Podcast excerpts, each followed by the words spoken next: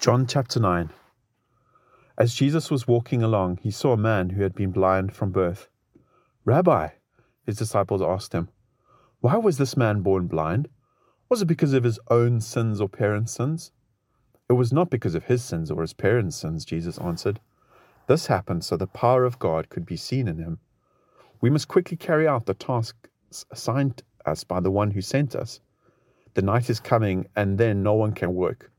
But while I'm here in the world, I am the light of the world. Then he spit on the ground, made mud with the saliva, and spread mud over the blind man's eyes. He told them, Go wash yourself in the pool of Siloam. Siloam means sent. So the man went and washed and came back seeing. His neighbors and others who knew him as blind as a blind beggar asked each other, Isn't this the man who used to sit and beg? Some said he was, and the others said, No, he just looks like him. But the beggar kept saying, Yes, I am the one. They asked, Who healed you? What happened?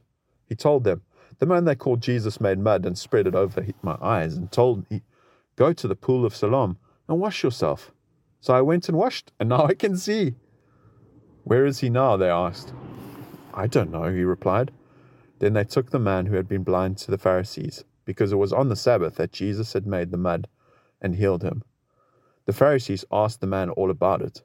So he told them, he put the mud over my eyes, and when I washed it away, I could see. Some of the Pharisees said, This man Jesus is not from God, for he is working on the Sabbath. Others said, others said, But how could he, an ordinary sinner, do such miraculous signs? So there was a deep division of opinion among them. Then the Pharisees again questioned the man who had been blind and demanded, What's your opinion about this man who healed you? The man replied, I think he must be a prophet. The Jewish leaders still refused to believe the man had been blind and could now see, so they called in his parents. They asked them, Is this your son? Was he born blind? If so, how can he see now? How can he now see? His parents replied, We know this is our son and that he is he was born blind.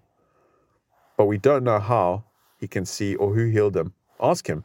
He is old enough to speak for himself. His parents said this because they were afraid of the Jewish leaders who had announced that anyone saying Jesus was the Messiah would be expelled from the synagogue. That's why they said, He is old enough, ask him. So for, the, so for the second time, they called in the man who had been blind and told him, God should get the glory for this, because we know this man Jesus is a sinner. I don't know whether he's a sinner, the man replied. But I know this I was blind, and now I can see. But what did he do? They asked. How did he heal you? Look, the man exclaimed. I told you once, Don't, didn't you listen? Why do you want to hear it again? Do you want to become his disciples too? Then they cursed him and said, You are his disciple, but we are disciples of Moses. We know God spoke to Moses, but we don't even know where this man comes from. Why, that's very strange, the man replied. He healed my eyes, and yet you don't know where he comes from? We know that God doesn't listen to sinners, but he's ready to hear those who worship him and do his will. Ever since the world began, no one has been able to open the eyes of someone born blind. If this man were not from God, he couldn't have done it. You were born a total sinner, they answered. Are you trying to teach us? They threw him out of the synagogue.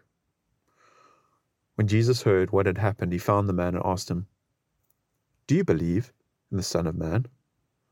The man answered, Who is he, sir? I want to believe in him. You have seen him, Jesus said, and he is speaking to you. Yes, Lord, I believe. The man said, and he worshipped Jesus. Then Jesus told him, I entered this world to render judgment, to give sight to the blind, and to show those who think they see that they are blind. Some Pharisees who were standing nearby heard him and asked, Are you saying we're blind? If you were blind, you wouldn't be guilty. Jesus replied, But you remain guilty because you claim you can see. John chapter 10. I tell you the truth. Anyone who sneaks over the wall of a sheepfold rather than going through the gate must surely be a thief and a robber. But the one who enters through the gate is the shepherd of the sheep.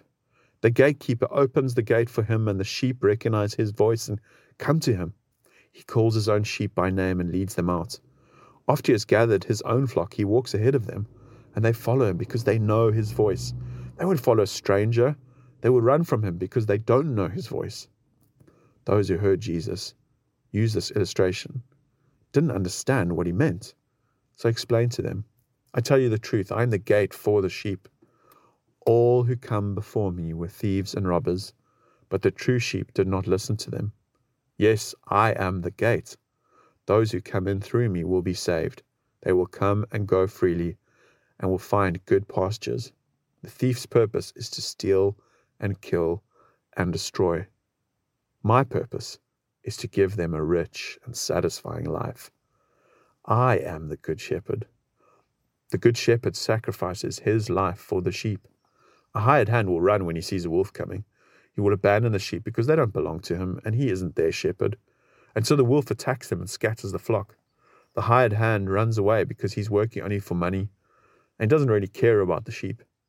I am the good shepherd. I know my own sheep and they know me. Just as my Father knows me and I know the Father, so I sacrifice my life for the sheep.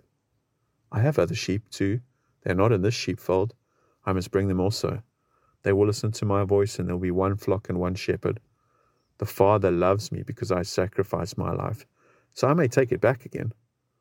No one can take away my life from me. I sacrifice it voluntarily, for I have the authority to lay it down when I want to and also take it up again.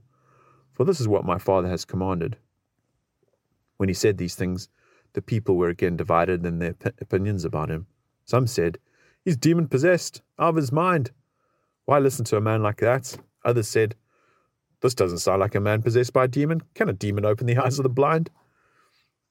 It was now winter, and Jesus was in Jerusalem at the time of Hanukkah, the festival of dedication.